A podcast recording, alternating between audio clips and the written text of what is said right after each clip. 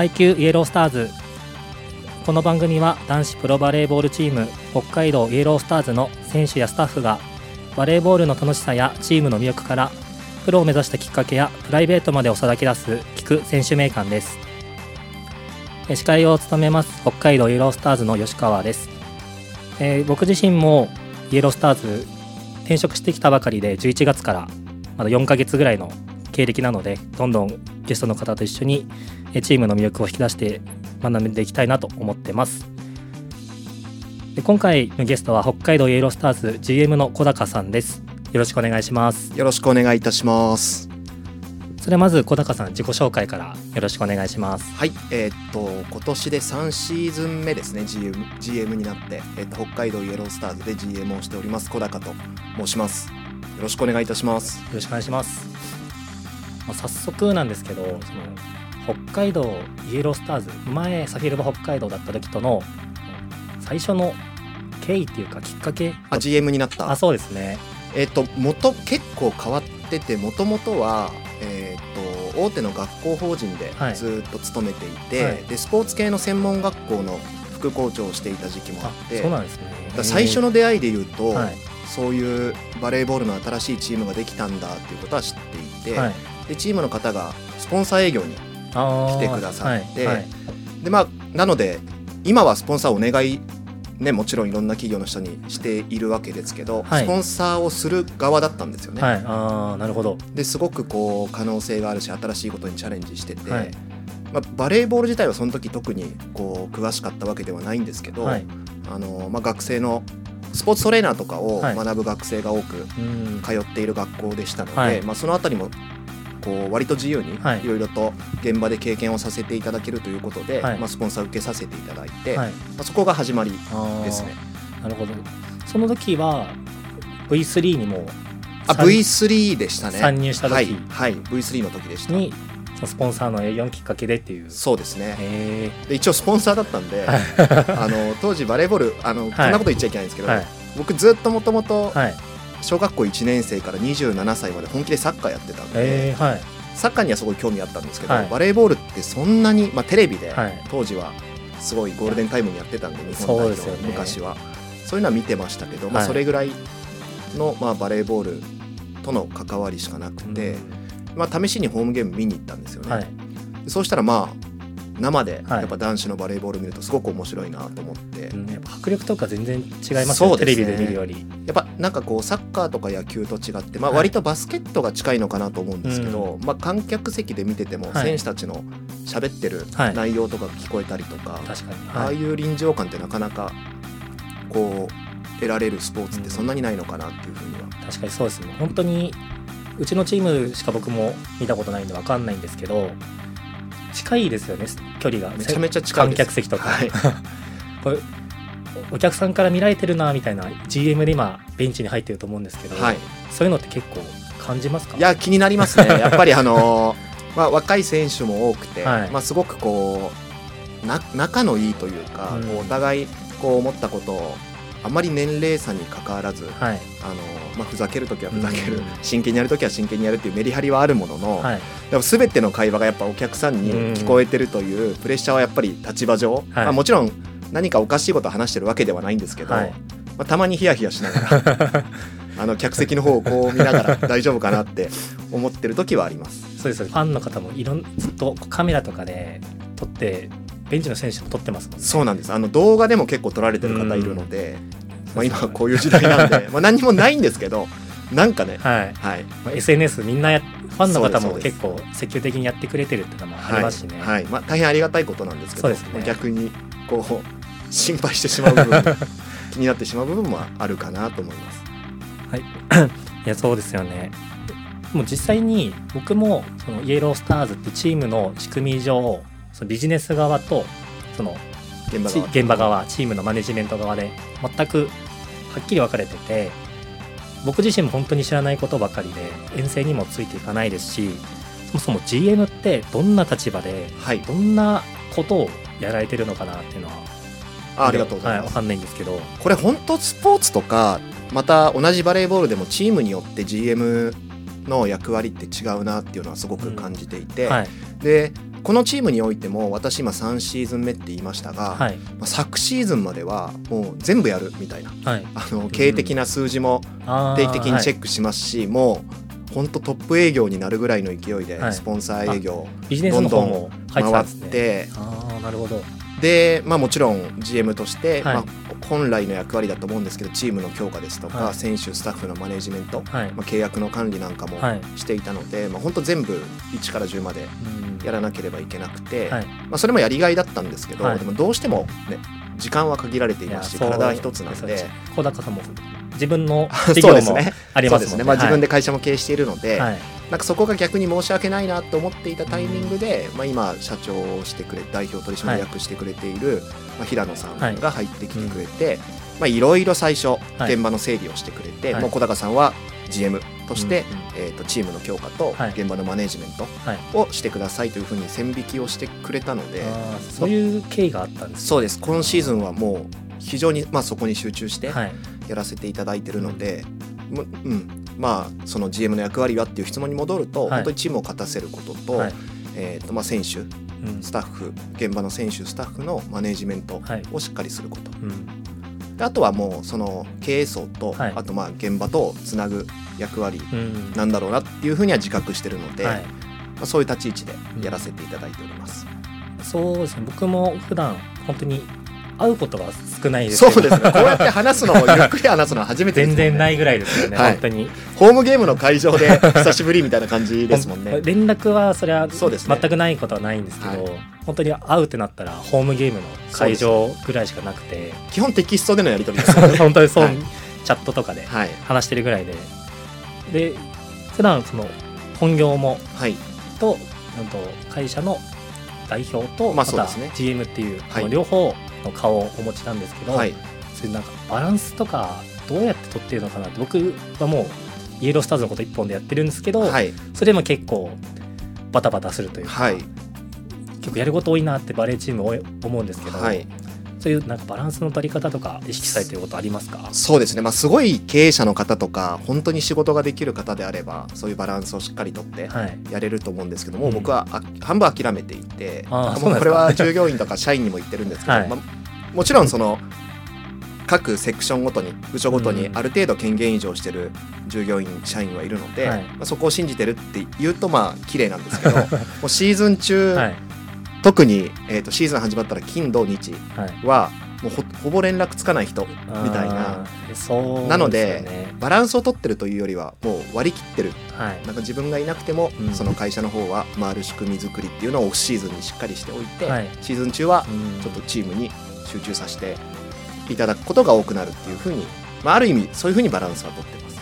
なるほど。まあその本業の方の社員の方々の支えもあってっていうことですよね。そうですね。まあ彼ら彼女らが何て思ってるか分かんないんですけど 一応理解して、はい。はい、頑張ってくれてはいるので、シーズン中はもうある程度もうチームにコミットしてうん。活動させてもらってます。なるほど。その GM のその仕事はそのチーム勝たせることはい。ことで、結構なんていうんですかねもうけ僕が結構他のスポーツと違うなと思ったのは入れ替わりがすごい激しいなっていう選手のうん。入れ替わりがすごい激しいなと思ってて、その去年まではうんとビジネス側もその試合の現場側も見てこられたってことだったんですけどそういった面で結構どういうその試合中は相手選手とかもやっぱ見たりしてるんですかね？もちろんあスカウトのじゃないですけど。相手まあ私自身がベンチに入ってあのまあ監督もいる監督はいコーチもいるので、はい。こう直接的に何か指示を出すとか、うん。そういうことは一切しないので、はい。どちらかというと、まあ、いろんな遠征先に行って、はい。えーまあ、そういうホームゲーム運営、はい。い、ろんなチームうん。のを見させていただいたりだとか、はえー、と割と試合中は冷静に相手ベンチを見ていて、うどういう監チ見てるんですかはい、どういう監督どういうスタッフがいて、はい。まあえーイエロースターズと比べた時にどんな違いがあって、うん。でまあ、どんな選手がいて、はい。とかっていうのはすごく見るようにしていますね。えーなるほど。まあそこからなんとなくこう目をつけて、あそうですね。はい。そそういうのは監督とかと話したりするんですか？あしますよ。しますし、はい。これどこまで言っていいのか分かんないですけど 今年あの浜崎監督に新たにチームに、まあ、今シーズンから来ていただいて、今年からですもんねはい。でやっぱ昨シーズンのシーズン終盤に、はい。まあいろいろチームの成長とか、はい。まあ、前監督が良かった悪かったとかそういう話じゃなくて、はい。まあ、さらにチームがこう新しく生まれ変わって成長していくために、はい。えーまあ、どんな監督はい。に来ていただけたらいいかなっていうのはずっと考えている中で、はい。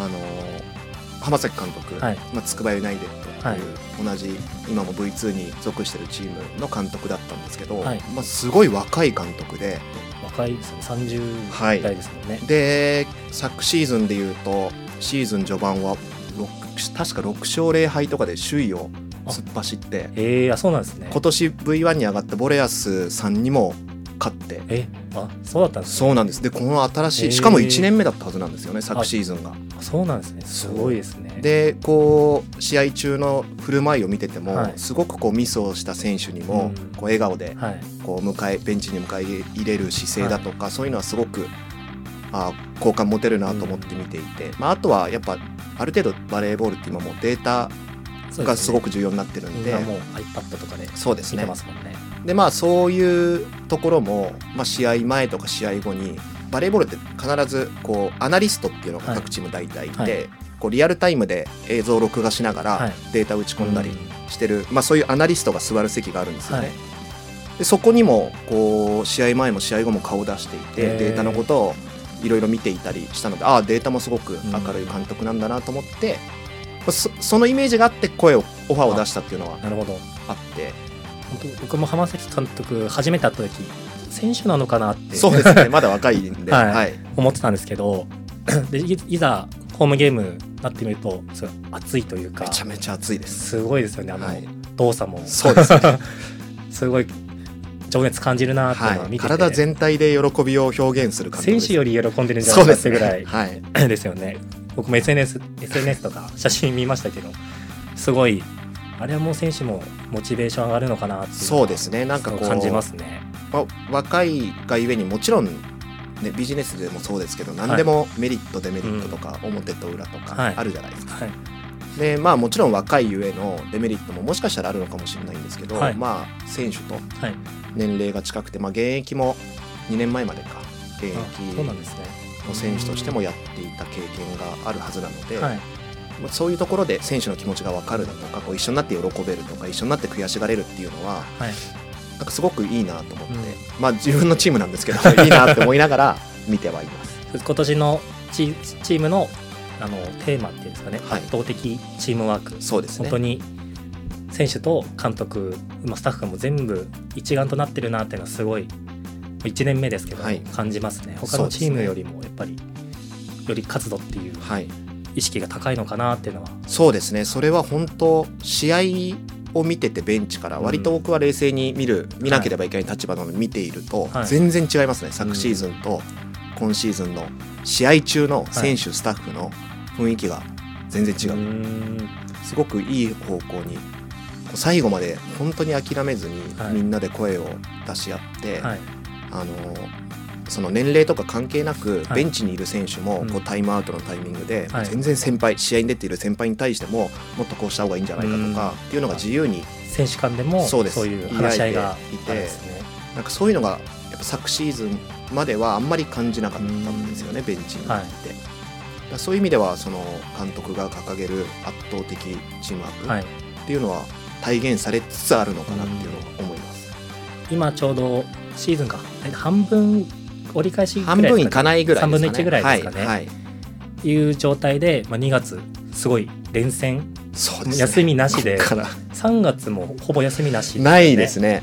っていう中でこうまあここう3シーズンうん。GM を経験してきてそういうマネジメント面でこう工夫とか気をつけたいなって思ってるようなこととかってあったりしますか？そうですね。なんかまあ僕もさっき言っていただきましたけど、自分でもその仕事別の仕事もあるので、はい。あのじゃあ毎日練習見に行けるかっていうとなかなか難しくて、ですよね。でただ、まあ、だからこそ結構じゃあ1週間経って遠征にまた行って、はい。ってなるとあなんかちょっと雰囲気暗くなってるなチームとかなんかギスギスしてるように感じるなって思う瞬間があるんです。1週間でも結1週間でもあります。それはおそらく練習の中での、はい。まあ、選手ごとでもあるでしょうしうん。好調だった不調だったとか。はまあいろいろあるじゃないですかそれは、はい。本気でやってる者同士が集まってるんで,、はい。そういう時はもう放っておかないようにしてます。ねもういろんな人にヒアリングして何があったんだとか、は聞いて極力、はい。その思ってることはじゃあちゃんとぶつけ合おうよっていうことは言って、話をちゃんとする場を設けて、はい。もう極力なんかこうためさせずに、解決なるべく早く早く、はい、そう鬱憤とかたまんないように。そうですね確か僕もそのマネージャーの黒須さんとかはい。からチームの話とかたまに聞いたりするんですけど結構その小高さんが面談してるっていうのはよくあそうですね。話聞くなっていうのは、はい。オフシーズンとかもそうだと思うんですけど。12月もしましたね面談。はい。ですよね。そそういうのを結構細やかに選手のことを気にかけてるのかなっていうのは、そうですそういうイねメージがあってやっぱこうまあアスリートって特殊だと思うんですよね、はい。い、ろんなプレッシャーも感じながらワンシーズンワンシーズン一試合一試合が勝負で、うん。やっぱ試合に出れてる選手もいれば、は出れてない選手もいたり怪我してはい。いる選手もいればっていう部分で、まあ、いろんなストレスとか不安を抱えて、そうですね。生活に直結しますからはい。ねまあ、極力それをなんかこうこまめに、はい。まあ、聞いてあげるって言ったら偉そうなんですけど、うん。ちゃんとこう壁打ち相手にはい。なるっていうのは意識してうん。いますね。やっぱそれは今までその経営とかその経験も生かしてる部分なんですかね。そうですね。その前職サラリーマン学校法人で働いてたって言いましたけどその時ももう10年ぐらいは最後副校長っていう立場で、はい。まあ、複数の学校の副校長を兼任しながら、でその時はもう圧倒的女性の多い職場で、はい。しかも半分以上は私の年上みたいな。ああそうだったんでこうマネージメントはすごくこう気を使う、んこうこまめに声をはい。かけるとかコミュニケーションを取るっていうのを大事にしてたので、まうん。まあその経験が生きているのかなっていうのは思いますね。他にその今までのその社会人としての経験がチームに生きたなっていうのは何かあったりしますか？あーなんでしょうまあ社会人としてのっていうよりはまあ私自身もその小学校1年生からはい。27歳まで、はいあのサッカーを割と本気にやっていた経験があるので。選手としてですもんね。そうですね、うん。まあサラリーマンしながはい。ら社会人チームに入って、そうだったんですね。27までは活動していて、はい。なのでまあ今イエロースターズにも働きながらはい。頑張って選手続けてくれている選手もいるので、はい。まあ、その辺の共感っていうのはうん。割としやすいのかなっていうのは、なるほど確かに、はい。なかなかビジネス側の人を考えたらいないですもんね。そういうそうですね。両方やってたっていうのは、はい。なるほど。そういった経験もあったんですね。そうですね。生きたっていうか、はい。逆になんか結構今の若い選手が多いじゃないですか。この面談とかしてて、はい。なんか戸惑戸惑うこととか。あありますよやっぱり もう私ももう40なんで、はい。こう今一番ね若い選手でいうとあのーまあ二十歳ぐらいの選手から大学生のいるので選手いますもんね。普通に面談してると、はい。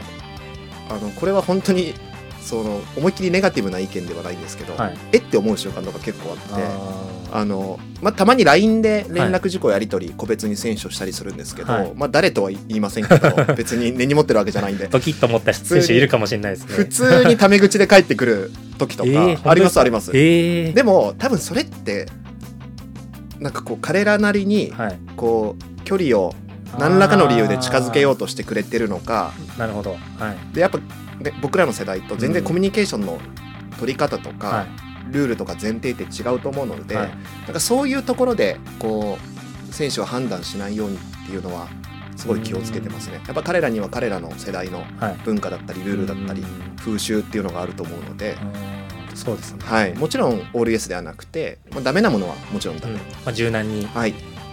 これが全部ダメって決めつけるわけじゃなくて、はい。まあ、選手自体を見るようにしてる。そうですね。あー。なんかその印象的なエピソードとかあります？この面談をしてて。これはなんか例えばこれがあったからこの選手成長したなとか。あーなんかそれを言うのはすごいおこがましいですけど、はい。僕が GM に初めてなって、はいあ2年最初だ。1シーズン目に、はい。やっぱりこうまず選手とコミュニケーションを取んなければいけないので、練習とかはい。練習試合とか極力ついていってたんですよ。うんはい。で今年キャプテンやってくれてる小森はい。選手がいると思うんですけど、その僕が初めて対外試合を見たんですよね、はい。旭川で、えーボレアスさんと練習試合をして、はい。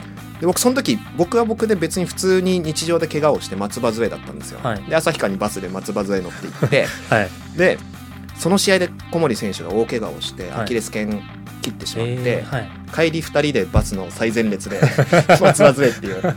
でその時小森選手もはい。V1 からこう移籍してきたばかりで、そうですよね、はい。多分本人の中でもこうチームの柱として自分が頑張んなきゃいけないと思ってた時に、それでもうシーズンの半分以上棒に振ってしまってしかも、はい。あのー当時サフィルバですけど、はい。初のプロ契約選手だったんですよね。あ小森選手が。はい、でそのプロ契約なんかも僕面談して結んだので、はい。本人の気持ちになったら、はい。もういたたまれなくて、こう、ね、あ家に帰った時間だなと思ったら、はい。まあ、LINE でテキストであの気にしちゃダメだよとか、はい。まず早く良くなってねとか、っていうのはこまめに連絡するようにしてて、はいでまあか彼がシーズン後半に復帰をした時にもすごい感動しましたし、今シーズンこうやってキャプテンとしてはい。チームを引っ張っていってくれてるってことはすごく僕の中では感慨深いうん。エピソードですね。なるほど。キャプテンも小高さんが聞いやいやそんなことないですよ。あの 選手とシーズンオフにみんな面談をする中で、はい。えっ、と、まあ、どうどういう選手がはい。キャプテンに向いてると思うかとか、まあ、そういうのはヒアリングベースでは選手たちには聞きましたけど、うん。まあ、最後は、まあ、そういった意見も踏まえた上で、まあ、監督はい。と話をして、うん。まあ、監督がどんなチーム作りしていきたくて、い。そのためにどうどういうキャプテンシーをうん。発揮できる選手をキャプテンにしたいのかって違うと思ったんで、はい。最終的には監督と、うん。あとまあ本人にも事前に確認をして、はい。はい。小森選手は最初来た時から今キャプテンになる時で結構3年ぐらいですかもう。はい、変わったなっていうのは結構感じます？ああ変わったなと思いますよ。あね。のーなんて言うんですかね。やっぱ練習の時とかにも、はい。やっぱ彼のいいところって、はい。こうまあ、もちろん実力もそうなんですけど、はい。実力があるっていうのはもちろんなんですけど、はい。こう厳しいこともきちんとうん。どの選手に対しても言えるっていうのは今のチームでいうとやっぱり小森うん。選手が一番持っている能力なんじゃないかなと思うので、貴重な存在ね。そうですね。なかなかいそうでいないうんうん。タイプだなとは思ってます。みんなあの年齢層が近いんで仲良しグループじゃないでけどね。にこう締めるというかそうですね。そういう役割ができるのが小森選手、はい。あなるほど。そういった面でも次2月の、えっと、10日と11日にはい。北笠アリーナで、はい。あのホームゲームがあるんですけどあの GM の目線から現在チームの状態っていうのはどうなのかなっていう。そうですね、今、まあ、10チームはい。V2 リーグあるんですけど首位で。ただまあ1位と2位の差ってほとんどなくて。はい、で、まあ、そんな中でまたホームゲームでうん。2日間やらせていただくので、はい。まあ、もちろん、ね、2日ともしっかり勝ちたい。っうん。ていうのは私自身もそうですし、はい。もちろん選手もスタッフもみんな思っていることででやっぱりこうホームゲームの時の選手を見ていると、はい。まあ、せ前回のはい。1月のホームゲームでもそうですけど、もう2日間ともギリッギリだったじゃないですか。もうそうです。ね3対2のフルセットで。そうですね。まあ相手ももともと V1 にいたそうですね。大分はい。三好さんだったんで、僕はそのアウェーの試合を見たことないんで、はい。どうなんですかって聞いたらそういう粘り強いチームだからっていうのは聞いてて、1日目3対2であなんと勝ってよかったって思って2日目があの2-0あそうですね。ポンポンって取って3セット目もあいけそうだなってはい。見てて思ってた僕も思いました。あもうこのままストレートいけそうだなって思ったら34セットそうですね。落として、あまたフルセットかっていうはい。ような試合がなってたんですけど、そうでもあれもやっぱホームゲームであれだけ多くのファンの方が、はい、あの距離感でうん。応援してくださってるっていうことは確実に影響してるはずなんですよ、うん。プレーに。なので、まあ、次の2月10日11日もちろんはい楽な相手はいないので、はいまあ、そういう一人でもはい多くの方に後押しいただきながらしっかり勝ちたいなというふうに思ってます。そうですね今回1位からあと5位の上位4チームがあ全然それより下でも優勝の可能性まだ残してると思います。そうですよねはい、その中でも上位チームが札幌に集まって試合するっていうことでそうですね。結構あのあと BM 側からしたら天王山なのかなっていう。いやーそうですね。首位攻防戦になる可能性は高いですからね。そうですよね、はい、富士通さんが今2はい、位で、2位で。ほぼ差がないので。1位でっていう。しかも連戦ですもんね。はい。2週続けて やるっていう。そういう続けて試合する難しさとかもあるんですかね。やっぱりそうですね。バレーボールは本当今データはい、がすごく重要なので、はい。お互いある程度新鮮なうん。データを持った上での戦いにな手の内をはい。お互い知った状態での戦いになるので、はい。まあ、そういう難しさはありますね。うん。それはもうバレーってそういうスポーツですもんね。野球とかとまた違うなっていうのそうはですね。見ててすごい感じます、ね。はい。そのじゃあ次の試合富士通さんとえっと埼玉、はい。アザレさアザレアさんとの試合になるんですけどその試合に向けてこう注目してる選手というか活躍してほしいなっていうなんか 他の選手って言ったらあれかもしれないですけど。そうなっちゃいますよね。こう小高さんがはい。この人がキープレーヤーになるなっていうような選手はいますか？そうですね。あの、まあ、先前回のホームゲームでも大活躍したんですけど、はい。僕は個人的には今は郡選手、郡選手はい、今年シーズン前に手術をして、うん。で彼も不安だったと思うんですね、はい。本来シーズン開幕に間に合う予定で手術をしましたけど、はい。なかなか復帰ができなくて、まあ、本当に本格的な復帰でいうと1月のホームゲームでの復帰で即 VOM を取るっていうはい。活躍をしてくれた郡選手がまだ状態、ね、完全復帰したばかりなのでまだまだ。もっともっと上がってくると思うので状態が上がってくるってことですよね。爆発してくれるんじゃないかなっていううん。期待も込めて、はい。はい、郡選手注目してくださいということで。僕もその初めて郡選手がプレーしてるのを見てすごいチームの雰囲気変えれる選手なんだなっていうのはですごい。イエロースターズの中でもこう違う色を持ってるっていうか、まあ、すごい見てて感じたんで。ね。熱い男ですね。あ熱いですよね、はい。本当に。そんななんかなんていうんですか無理な体勢とかでも打ったりとかっていう。そうですね。なんか気持ちでプレーしてますよね、うんすごい、はい、もちろん技術もあるんですけど、はい。気持ちがそこにすごく乗っかってるうん、プレイヤーだなっていうのは思いますね。そうですね。はい、ぜひまた北笠アリーナですね。今回札幌開催最後のゲームということでたくさんのファンの方に来ていただけたらなと、そうですね、はい。ぜひよろしくお願いいたします。はい、ぜひよろしくお願いします、えー、北海道イエロースターズもお時間になりました、えー今日は小高 GM に来ていただきました来週は引き続き小高 GM の方から見たあのチームの今後についてより深くお聞きしたいなと思いますのでよろしくお願いします。よろしくお願いします。えーお相手は北海道イエロースターズの吉川隆平でした。また来週もお楽しみに